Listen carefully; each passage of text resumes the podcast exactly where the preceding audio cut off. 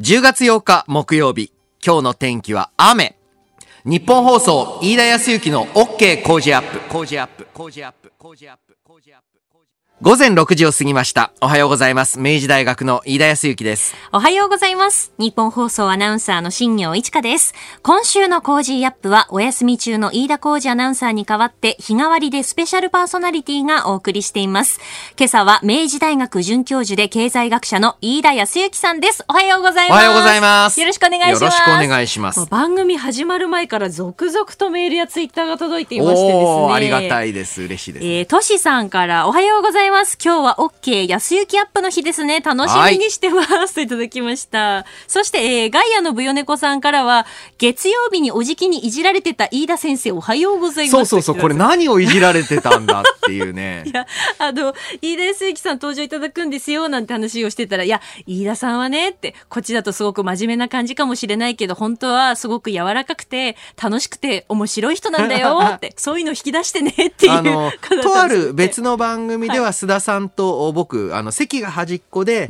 えーどっちかっていうとね賑やかし枠になってますから。賑やかしってそんな。えーでもね須田さん最近はですね、ナッツばっか食ってるんですよ。痩せましたよね。17キロ痩せたっておっしゃってました。ずーっとナッツ食ってて。リスみたい。そうそうそうそうそう。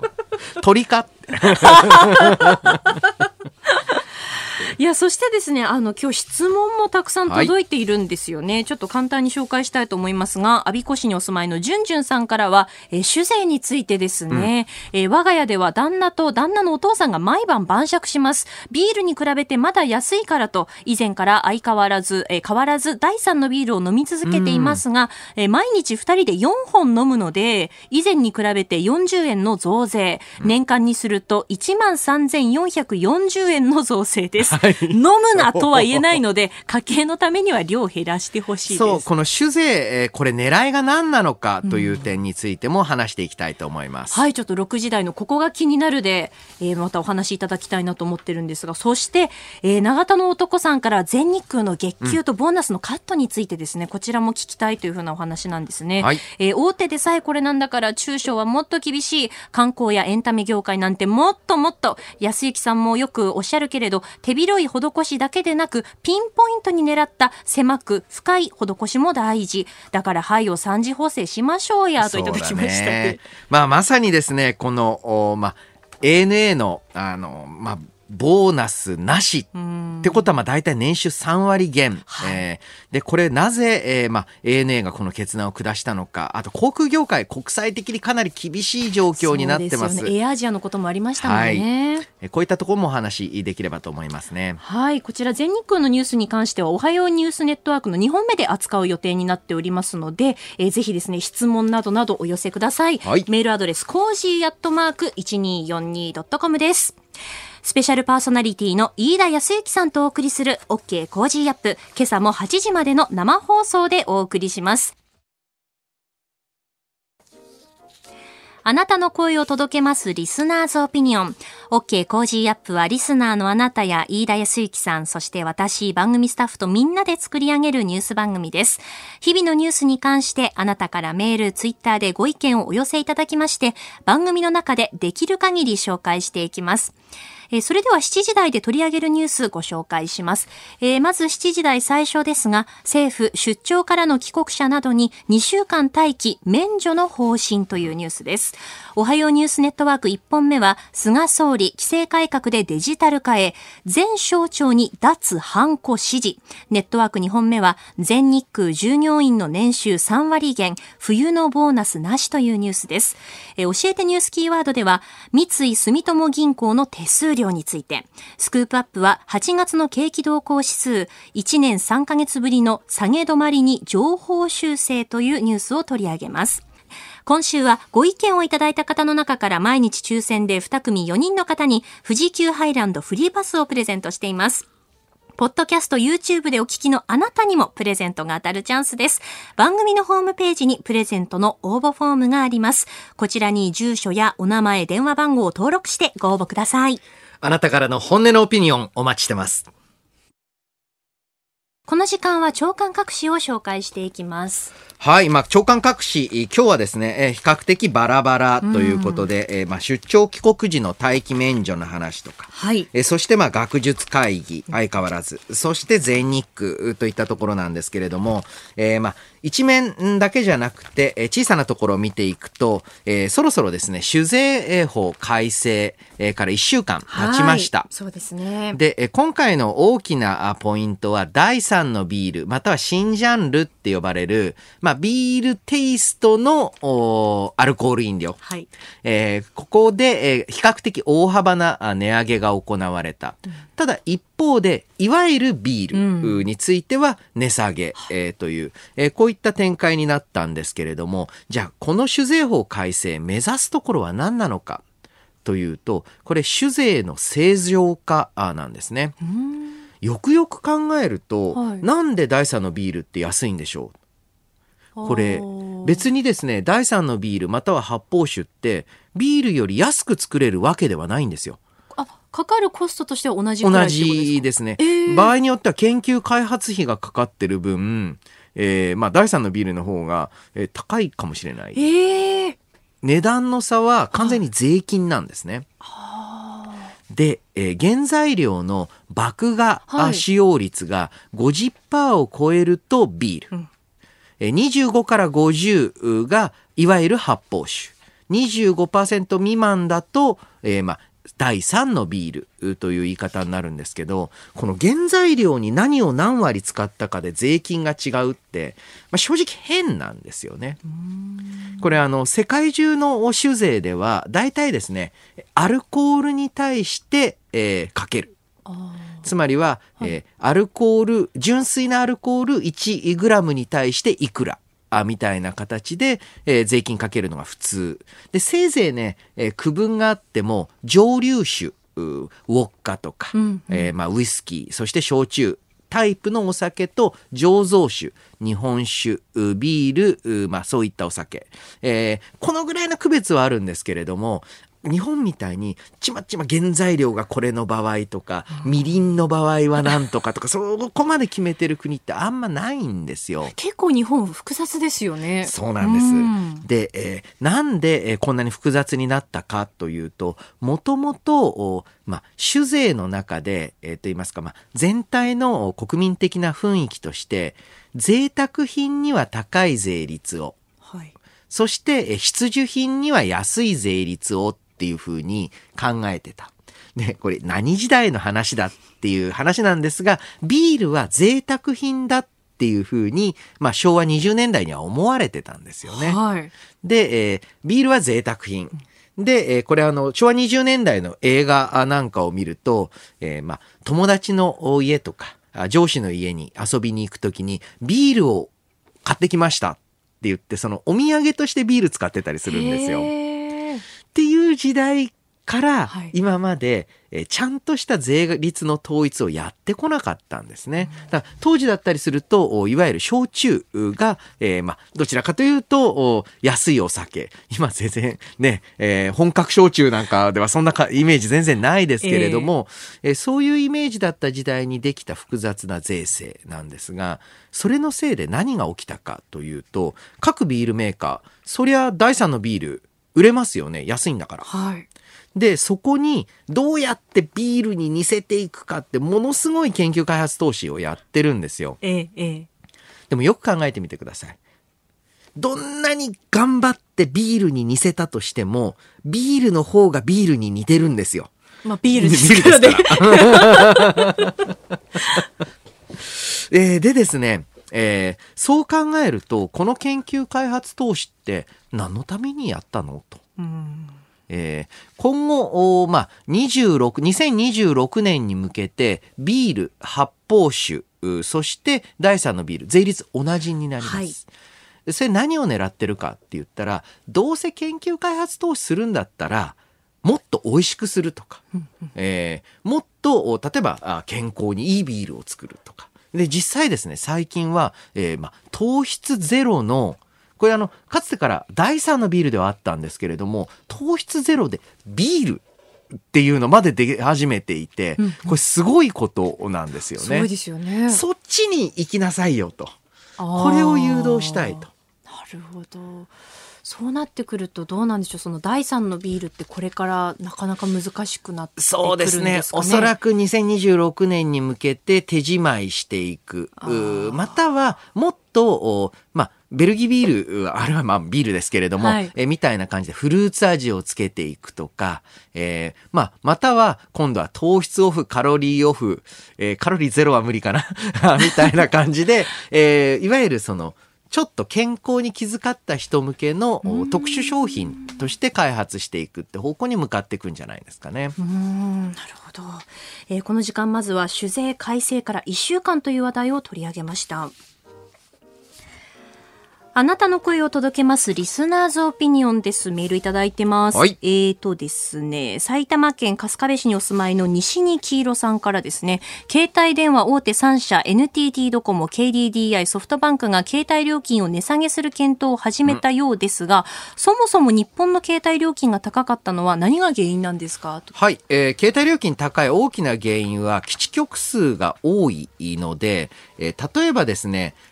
市の郊外、はいえー市の、まあ、街中はそれはどこのにあ世界中どこ行ったって通じますよ。だけれどもその市の郊外の鉄道の中でもこんなにちゃんと携帯がつながるはいっ。ていう国はええやっぱり珍しいんですね。それが高さの一つの原因になってる。で、えまたですね、えその値下げ、え実際できるし儲けすぎだって批判ありますが、えええこれも、えちょっと理由があって、はい携帯電話事業って、一回基地局網を整備しちゃうと、うん。もちろんメンテナンスには多少コストかかりますが、えええドーンとネットワークに投資して、その後は刈り取り収穫期というか、あんまりコストかからないけど、もちろん、えーしっかりと通話料金、えーであったり、まあえー使用料、データ使用料は入ってくるので、今儲かってるって言われても、ちょっとおキャリア各社、おいおいって思ってると思うのは、今儲けられるからこんなに基地局を整備したんですよ。っていう、えーまあ、ぼやきは必ず出てくるとは思いますね。その基地局を整備するために使ったその、まあ、投資を回収するというか、今今回収回収しててる最中っていううことなんですね。この時間はスペシャルパーソナリティの飯田康之さんに気になる話題を掘り下げていただきます。何か気になったニュース、話題ありましたか？はい。えーやっぱりここは GoTo トラベル、GoTo イート。で、えーまあ、早速ですね、GoTo トラベルで言うと、お10月1日からあ対象にい東京都離発着の、えーまあ、便ってあ旅行があ含まれるようになったんですけれども、はいえーこれ、えーまあ、GoTo トラベル、う結構ですね、えー各地で、まあ、旅行需要盛り上がってよかったというのと同時に、結構問題も起きていて、えええーまあ、何かというと、客のタイプが変わったと。ああ、なんか昨日出てた記事だと、その高い料金の宿や旅館に結構予約が殺到しているって、ね。この時だったら、ちょっといつもだったら高いけど、行ってみようかなっていう人が増えたのかなと思うんですけど。そうですね。で、これって、えーまあ、旅館の方としては、やはり大変ありがたいことである反面ですね、えー普段いつも来てくれている人をじゃない人、そしてまあ場合によっては、断るんですが、もう GoTo キャンペーンが終わったらもう二度と来ない人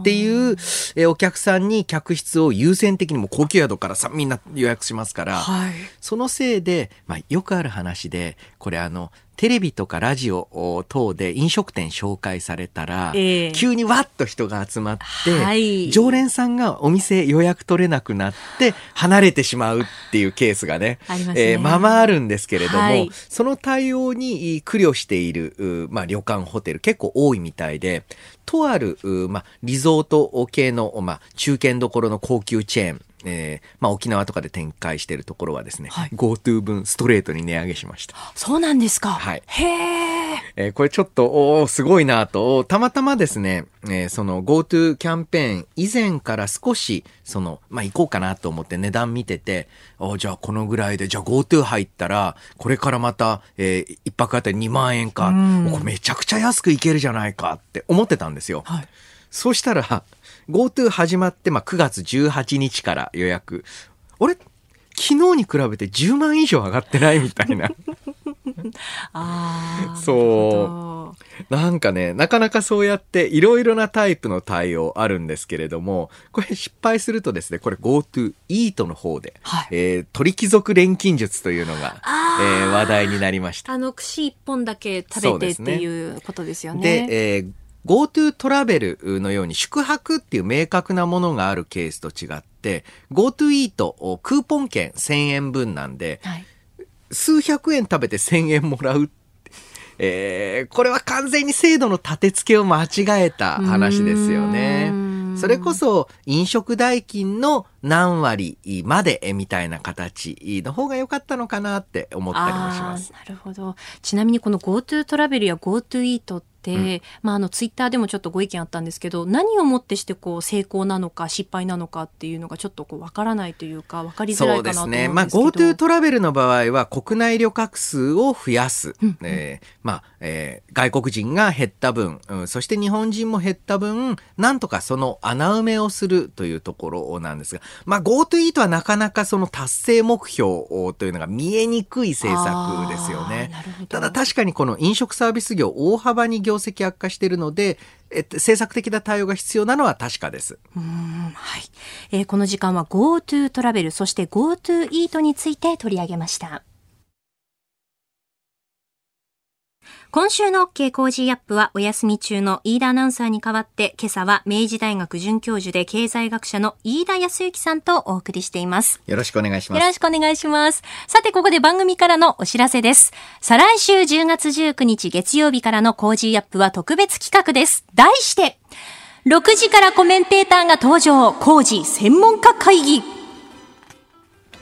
6時台からコメンテーターが毎日生で登場です。19日月曜日がジャーナリストの須田慎一郎さん。20日火曜日は数量政策学者の高橋洋一さん。21日水曜日は自由民主党参議院議員の青山茂春さん。22日木曜日は経済学者で明治大学准教授の飯田康之さん。23日金曜日は外交評論家の三宅邦彦さんです。ということで、飯田さん、はい再びちょっとまた早起きしてもらうんですけれども、ね、22日木曜日。よろしくお願いいたします。はい、よろしくお願いします。消費税増税やコロナでダメージを受けた日本経済はどうなるのか、菅内閣の外交安全保障の政策は、さらにいよいよ11月3日に迫ったアメリカ大統領選挙の行方は、あなたと一緒に考えます。さらに6時40分過ぎからの黒木ひとみさんの朝ナビには、ゲストに月曜日から木曜日の午後3時30分から放送中の辛坊治郎ズームそこまで言うかのパーソナリティの辛坊治郎さんも毎日登場します。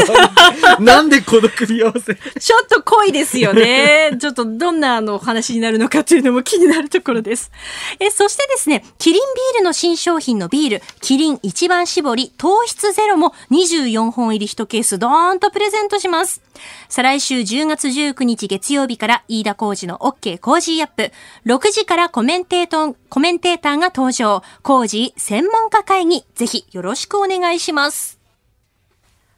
はい、ということでお知らせをしたところなんですが、メールがたくさんまた届いているんですよね。あはい、ありがとうございます。えー、勝也さん、豊島区の方からです。えー、使い方をややこしくするのは何か理由があるんでしょうかということで、GoTo 関係がちょっとややこしい。そうですよね。やっぱりあの、まあ、平等に公平に確実にってやると、どんどんわけがわからなく、多少のミス出たとしてもむしろわかりやすいっていうことを優先した方が良かったんじゃないかな、今回はとも思いますよね。ちょっとわかりづらいからやめとこうかなって人が出ちゃうと、なんかこう、もったいないようなね、ね気もしちゃいますよね。はい。ここで、ポッドキャスト、YouTube でお聞きのあなたにお知らせです。ニッポン放送のラジオ番組飯田浩二の OK コージーアップではお聞きのあなたからのニュースや番組についてのご意見コメンテーターへの質問をお待ちしています。ぜひメールツイッターでお寄せください。番組で紹介いたします。番組では参加いただいているリスナーの皆さんに毎週抽選でプレゼントを用意しています。海外でお聞きのあなたそして関東以外の地域でお聞きのあなたツイッターで参加しているあなた皆さんに当たるチャンスです。 Cozy Up のホームページにあるプレゼントフォームでも受け付けています。合わせてメッセージ情報もお寄せください。よろしくお願いします。そして毎週土曜日には Cozy Up 週末増刊号と題した1週間の Cozy Up をギュッと濃縮したポッドキャスト YouTube 限定の企画を配信しています。ニュースのプレイバックやコメンテーターの裏話など盛りだくさんです。こちらの増刊号でメッセージを紹介させていただいた方にも漏れなく Cozy Up オリジナルマスキングテープをプレゼントいたします。ぜひこちらもお楽しみに。時台はニュースを掘り下げていきます。それでは7時台最初のニュースです。こちらです。政府出張からの帰国者などに2週間待機免除の方針。政府は全世界を対象に出入国制限の追加緩和策として海外出張から帰国した日本人や再入国した日本人などに帰国後2週間の待機措置免除を検討していることが分かりました。行動計画の提出や、えー、公共交通機関の不使用が条件となるということなんですね。で、あの、先ほどアスリートの帰国、その後の2週間待機について特例を設けるというニュースもありましたけれども、はい、えー、なかなかですね、この2週間待機、ハードルが高いんですよね。そうしますと、正常なビジネスの交渉とか取引とか、えー、さらに言うと、そういった海外で交渉して日本に帰国してくる日本人、えー、今あのかなり制約強く受けている状態です。はい、まあすでにいくつかの国についてはまあ往来規制緩和されてるんですが、今後ね韓国ブルネイなどがまあ追加的に緩和ということなんですけれども、ただまあやはりですねこのビジネス客の中でもこのビジネスの出張、まあこのコロナ以前のまあ、回数頻度に戻るには、はい、まあ、その1年、2年では無理なんじゃないかというふうに言われてる。で、えー、今後、まあ、まだまだ先の話だと思いますが、次は、いわゆる観光客についてどうするか。これが議論されていくわけなんですけど、こちらもですね、はい、まあ、あの、例えばまあ、皆さん、一応制度として海外旅行 OK ですよって言われて、じゃあ行くわーって行くかうん厳しいと思うんですね。そうですね。で、これは日本国内のインバウンドの主力だった中国側だって同じだと思います。いきなりわーっとはならない。えー、その結果ですね、これ、えー、後ほども取り上げますが、エアラインの業界、つまり航空業界はかなり厳しい状態が続きます。はい、えー、実際ですね、LCC、えー、いわゆる、まあ、ある程度サービスを抑えて、え安く、はい、まあえー、飛行機に乗れるという、そういった航空各社、えー、日本市場からの撤退であったり、世界もっと広く見ると、まあ、そもそも経営状態がかなり厳しい状態になっていて、このままだと、まあ、破綻の可能性もというところが増えてるんですけれども、えー、で、えー、実はこの LCC の便が止まっていることによって影響を受けているのはエアライン航空会社だけじゃないんですね、はい、結構影響が大きいのが地方空港なんです。あーなるほど。そう。例えばですね静岡空港。これあの作った時に誰が使うんだとか 随分ねあの、えー、まあ話題になった。で、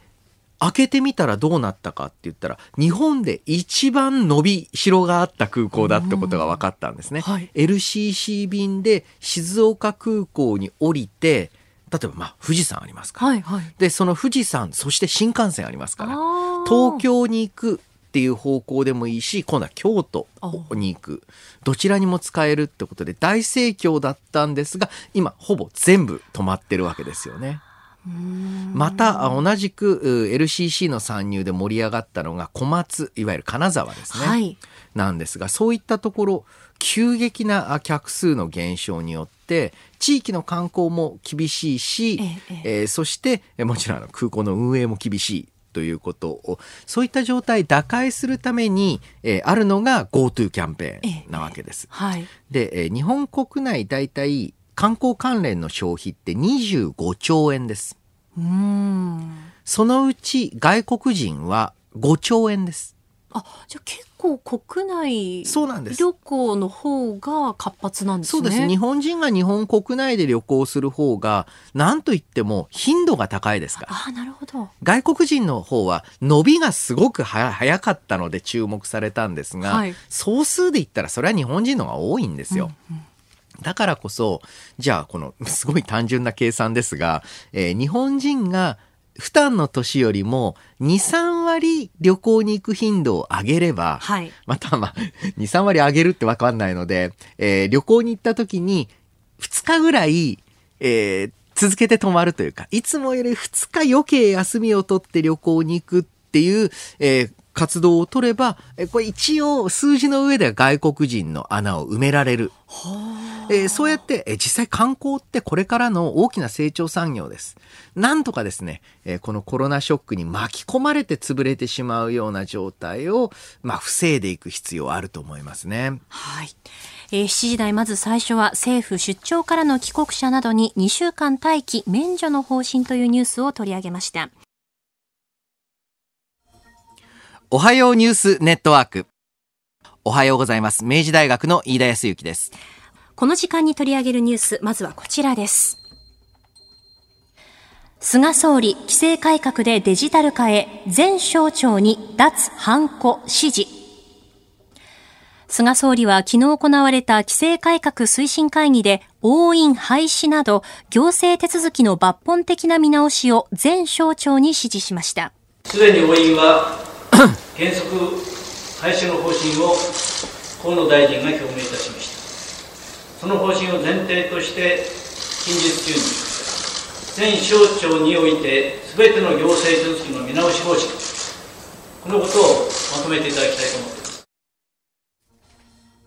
えー規制改革推進会議での菅総理のコメントをお聞きいただきました。年内中に見直し方針をまとめて法改正が必要な場合は、2021年の通常国会での実現を目指します。はい。はいまあ、ハンコの話なんですけれども、じゃあそもそもこのハンコ文化ってなんで始まったのかっていうと、はいこれ行政手続きを簡素化するためだったんですね。どういうことかというと、はい。江戸時代、えーどうやって行政文書というのを決済してたかというと、江戸時代とか明治初期もですけれども、まあ、花王と呼ばれる武士があ正式な場で書くサイン、えーこれを使って決済したり、はい。で明治に入ってもやっぱりサインで決済してたんですけれどもこれ書類が何十枚にもなるとあ全部サインするの大変ですよね。大変でなので、えー、ハンコでも OK よと。いう意味で、ある意味この官官庁でのハンコ文化っていうのは、もともと行政手続きを簡素化して、スムーズに進めるために始まった習慣なんですよ。はい。ってことは、もっとスムーズに効率的に進める方法が見つかったら、それはそっちに移るべきでしょう。う。で、えー実際のところ、やはりですね、大量の書類を決済するときは、やっぱりままだまだハンコ便利って局面もあるんですよ。ただ、何でもかんでもハンコにしてしまうと、はいたまたま手元にハンコがない。あれどうしよう。あって言って、もうしょうがないから、えーなんていうんですか、下に、大体まあ、各役所下に売店ありますから、ええ下で三問版買ってきて押すとかね。え、これい意味ありますか？と。あのー。、あー。えー実際ですね、この認め印の習慣っていうのは、えーどんどんね、まあ、有名無実化していて、もともとはサインの代わりにハンコでも OK だったのに、なぜかハンコじゃないといけませんになってる。もちろん印鑑登録されている、うまあ、実印のようなケース。これであればまだ意味はわかるんですけれども、少なくともこの認め印三問版ってやつですよね。はい。このについてはもういいんじゃないかなと。で、えー実際、えーもう一つこのニュースで注目のポイントは、えー規制改革推進会議で発表されたというところにもあります。ええ、ええ。えーこの様々な経済成長成長戦略を描くための諮問委員会みたいな、まあ、会議というのは、まあ、大体まあ安倍政権では3つあったんですね。えー経済財政諮問会議、はい。規制改革推進会議、そして未来投資会議。で、その中で言うと、どちらかというと安倍政権未来投資会議を重視してきた。えー、まあ、印象なんです。まあ、もちろん、あの、当人に聞けばどれも重要な会議だとね、えー、まあ、ここでね、ちゃんとモノマネができないっていうのがね、えー、代打であることの辛さなんですが、えっと、まあ、その中でですね、えー、比較的未来投資会議重視だった安倍内閣から、んどうもこれ規制改革推進会議軸足でいくのかなと。えー、いう印象です。はい、で、まあ、この規制改革推進会議はですね、えー、まあ、実はこの番組とも縁深くてですね、長谷川幸宏さんと私が、えー、委員だったんですけれども、えー、えー、そちらにちょっと軸足が、えー、移っていく感じもしますね、うん、えー、そうするとですねこの規制改革推進会議の中ではずっと行政手続きの、まあ、フォーマット化というのを進めてたと、はい、実はこのデジタル化の大きなハードルになっているのが各市町村ごとに全部手続き書類の形式が違う。はい。で、これ結構ね、私の友達で、えー、まあ、保育園とか、まあ、あの、ベビーシッターの会社運営してる人が全部違うんだよと。そうすると、全部別書類を一から書かなきゃならないと。えー、で、さらにデジタル化しようにも、各仕事に、えー、デジタル化のフォーマット作ってたら、それあの、えー、紙の方が安上がりですってことになってしまう。うんうん、だからこそ、えー、これデジタル化と、え統一フォーマットだってまあ確かに地方自治の原則ってありますけれども、はい、届け出書類の振り仮名がカタカナの振り仮名かひらがなの振り仮名かとか そんなの自治もクソもないでしょ、えー、偶然ですそんな。たまたまそうなっただけですんで、はい、早く統一する。そしてそれによってデジタル化を進めることがやっとできるようになる。こんな視点も重要なんじゃないかなと思いますね。はい、えー、それでは続いてこちらのニュースです。全日空従業員の年収3割減、冬のボーナスなし。航空大手の全日空は従業員の給与給与を減額するとともに、給与とは別に支給される冬のボーナスを支給しない方針となりました。すでに実施した夏のボーナスの減額分も合わせると、年収でおよそ3割の減額になる見込みです。えー、全日空の冬の一時金ゼロというのは初めてで、うん、給与減額は20年ぶりとなるということです。はい。まあですね、えー、まあ旅客数、航空旅客数を見るとですね、まあ、全日空含め、えー、まあ、日本国内のエアーですと、やはり4月5月に9割減。で、今も、まあ、8月段階でも、まあ、7割減。はいで、国際線はまあまだまだもうほとんど全然、全部、もう90何パーセント減っていう状態。えー、ですと、まあ、ある程度、こういった大なたはやむを得ないのかなと、希望退職者の、え募集も進んでいます。はい、これ全世界的な傾向なんですけれども、ここで ANA が先に来たというのは、つまり JAL よりも ANA が先にこういった、えー、大幅な大なたを振るったのには理由があります。えー、えー、JAL に比べて ANA 財務基盤が弱いんですね。あそうなんですね、えー、なぜかというと、はい、JAL はですね、えー、債務放棄を受けております、はい、そうですね、えー、そして公的資金を入れているのではい、でそしてその時にリストラもやったので、えー、比較的 JAL って財務基盤が強い。一方で ANA はずっと自力でやってきたのでこれがなんかね、不思議と言いますか、えー、あれと公的資金受けたから財務状況いい会社と、ずっと自力でやってきたから、今大なたを振るわなきゃならない会社。なかなかこの ANA 側としては、ちょっと納得いかないっていう部分もあるんじゃないかと思うんですよね。はい、で、えー、ただ世界的な傾向を見ているとこのエアライン航空会社については、えー、今回公的な支援かなり入れる方針です。だからまあ公的資金が入ったからボーナスたくさん出しちゃえじゃダメですけれどももちろん、えー、今後ですねこれが大幅なリストラであったり航空業界全体の縮小に向かわないようにまあ、えー、一つはしっかりと公的なサポート。これどこでもやってます。えなんだったら、あの、ルフトハンザ、ドイツ航空のように、まあ、事実上の、まあ、国営化、再国営化のような状態に進んでいるところも多いと。こういうのを考えますと、このコロナ、あ事前に予想して対応するなんてことは 無理なので、ね、え今回ばかりはですね、えこれ、まず大企業もそうです。そして今度は、中堅中小企業は公的資金注入ってわけにいかないわけですから、はい、まず無利子無担保無保証の融資と、もう一つは資本性ローンって呼ばれる、まあ、返済順位が低い、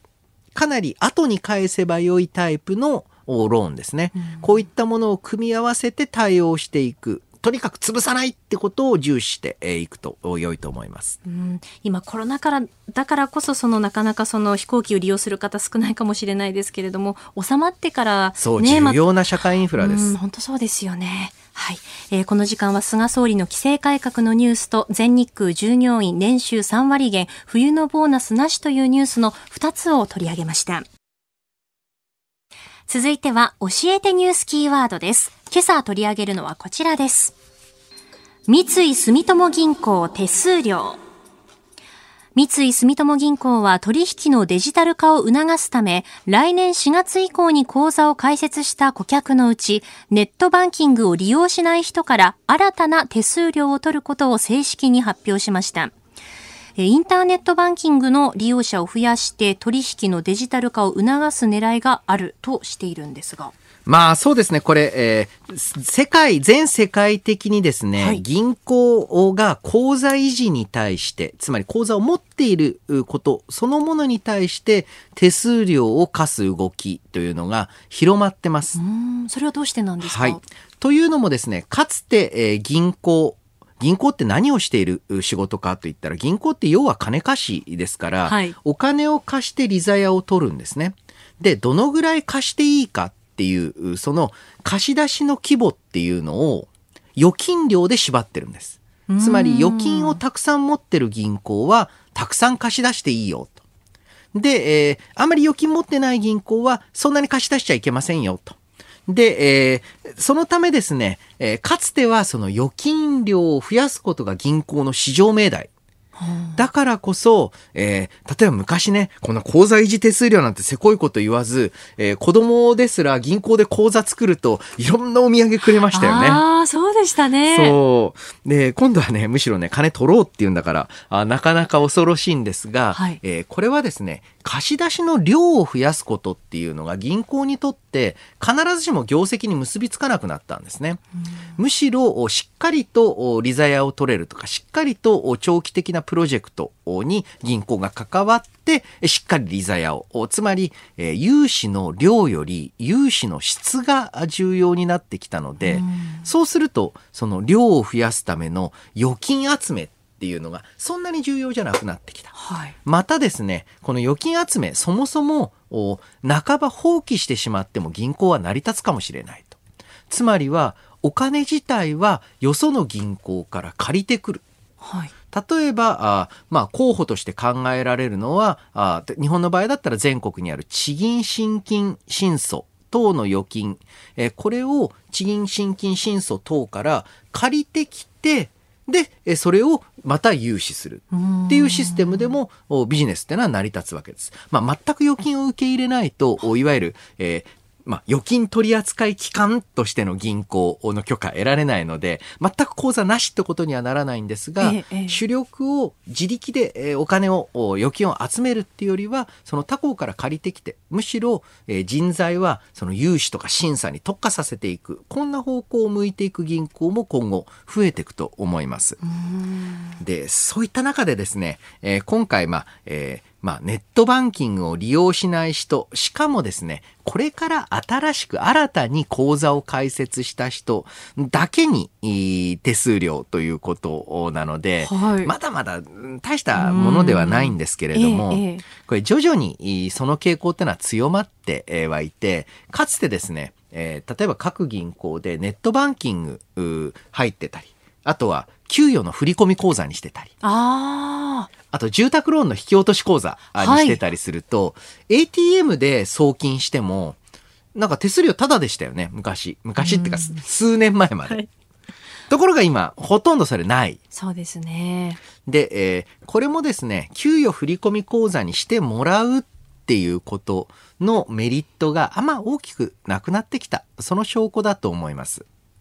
で、この傾向、まあね、どうしても続くと思うんですけれども、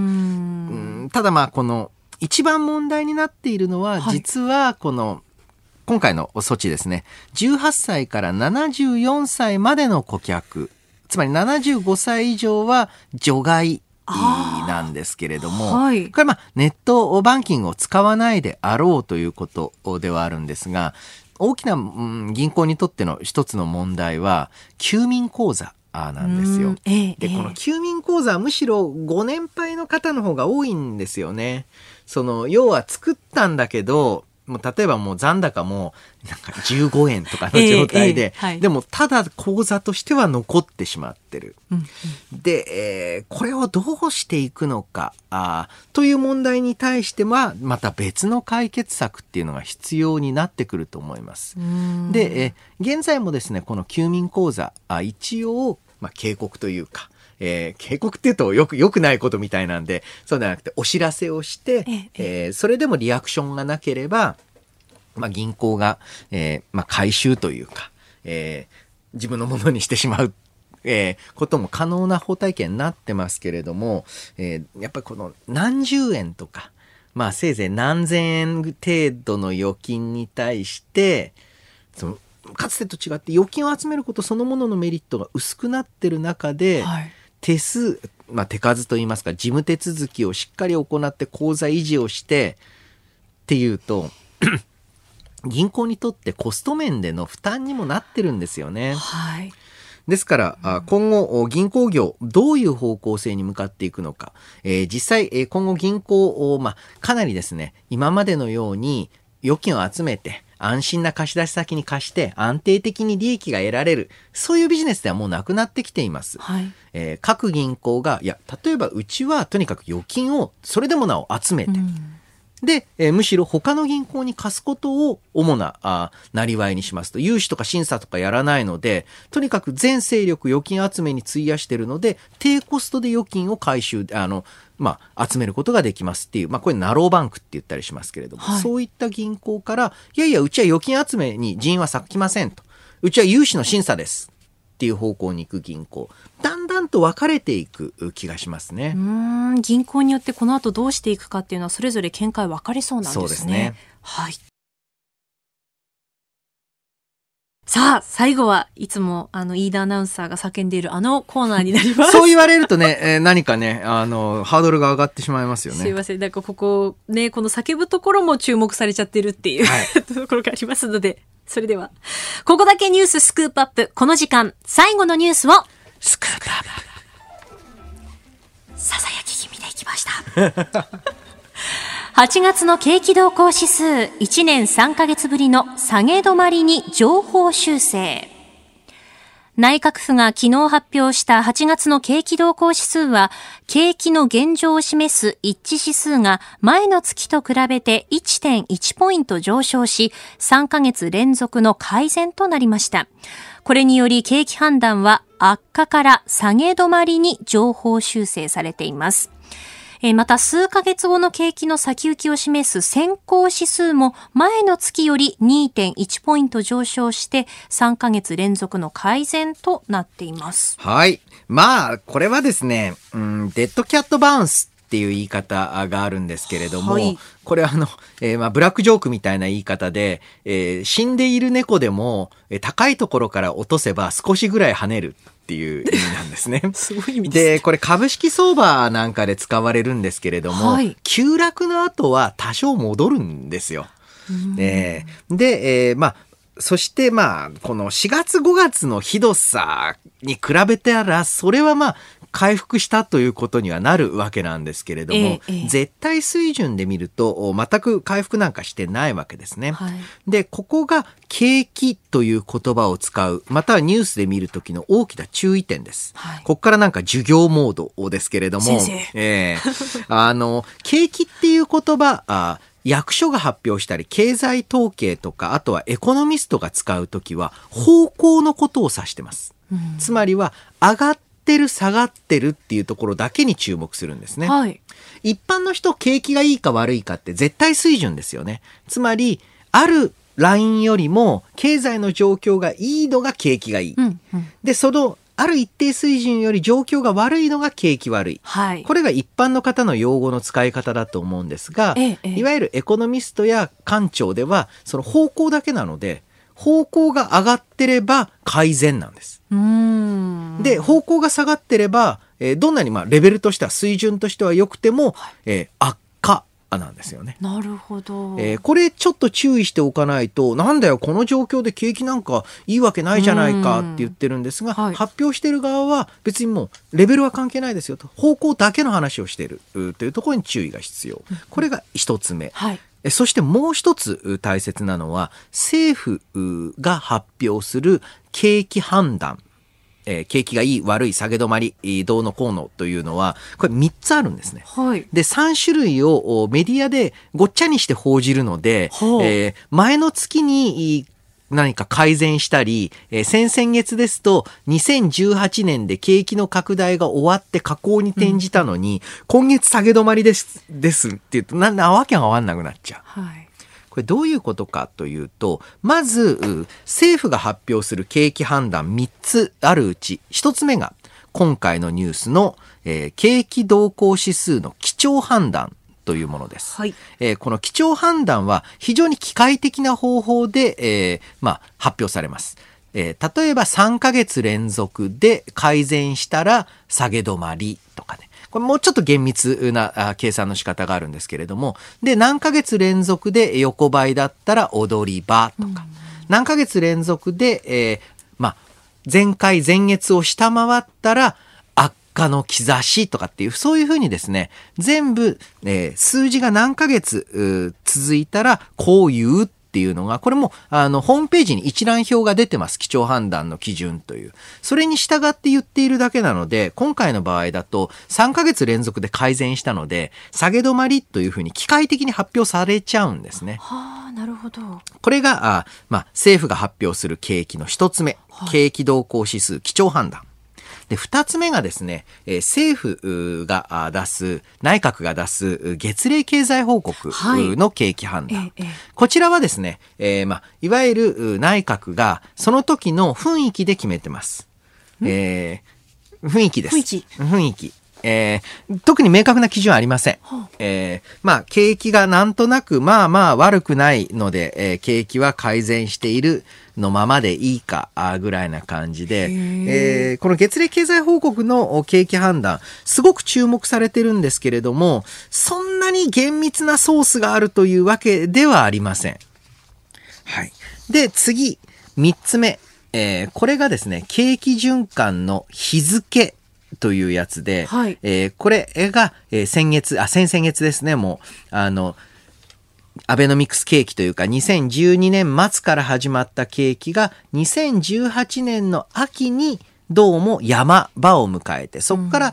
えー景気の、まあ、下落が始まったようだ。これは景気の日付検討委員会というふうに昔は言ってたんですけれども、えーで決める景気の公式な日付です。いつからいつまで。例えば、まあ昔だったら、えーイザナギ景気とか岩戸景気がいつからいつまでかっていうのを決める。これが景気、えーの、景気循環の日付検討委員会。今は、えー景気動向指数研究会っていうんですけれども、その数字というのは、どちらかというと足元の景気を測るものではなくて、はい過去の、もうどちらかというと、歴史的に、えーいつまでが好景気で、えーいつからがえー不況だったのかっていうのを決めるので、はい。この3つ目は大体ですね、実際の景気の動きの2年後ぐらいに発表される、もう完全に過去の日付をを決定しているうというものです。この3つがですね、えー特にい区別されずにい新聞等で紙面に出てしまうので、はい。何言ってんだかわけわからないってことになるんですが、そうですねえーぜひですね、今回のはもう全く数字を見て機械的に、えー判断するもの。で、二つ目は政府、内閣が、えー、状況を見て、まあ、総合的に判断するもの。はい。で、三つ目は、えー、まあ、かなり期間が経ってから振り返って、えー、日付を決定するもの。えー、この三つのうち、そのニュースがどの話してんのかなっていうのは必ず注意しないといけないと思うんですよね。はい、で、えー、今回の場合、機械的に判断すると、まあまあ下げ止まりというわけですし、またそのデッドキャットバウンス、えー、まあ落ち込みが急激すぎるとある程度の反動はある。わけなんですけれども、ポイントはここからですね、はい、どのぐらいまで戻しがあるのかです。えー、正直ですね、えー、8月まではかなり急回復でした。はいただ、8月の後半以降、小売り、または飲食関連のデータを見ると、改善が続いているというよりは、ちょっと平らになってきた、あえー、業界が多いようです。はい、つまりは V 字回復ではなく、なんか J 字回復ぐらいな感じになってしまったと。じゃあこれをどうやってしっかり元の水準に戻せるかっていうのはまさにこれからの二次補正、えー、まあ、いや、これからの三次補正、えー、の大きな課題になると思いますね。飯田康之さんはその三次補正どういったところをもやった方がいいというふうに考えていらっしゃいますか？まずはですね、うん、えー、むしろ今回の場合、規模感としては、あまあ、えー、真水で15から20ぐらいは必要なんじゃないか。そして対象はというと、ある程度コロナ自体の渦中にある。今、緊急で何か、あの、医療的な意味での措置が必要であるという状況ではなくなったので、はい、業界のピンポイントを絞ったタイプでの給付金や、えー、雇用維持に対して一層のお金を注入する。こういったところに注力する必要があるんじゃないですかね。はい。えー、スクープアップ、この時間は8月の景気動向指数1年3ヶ月ぶりの下げ止まりに情報修正というニュースを取り扱いました。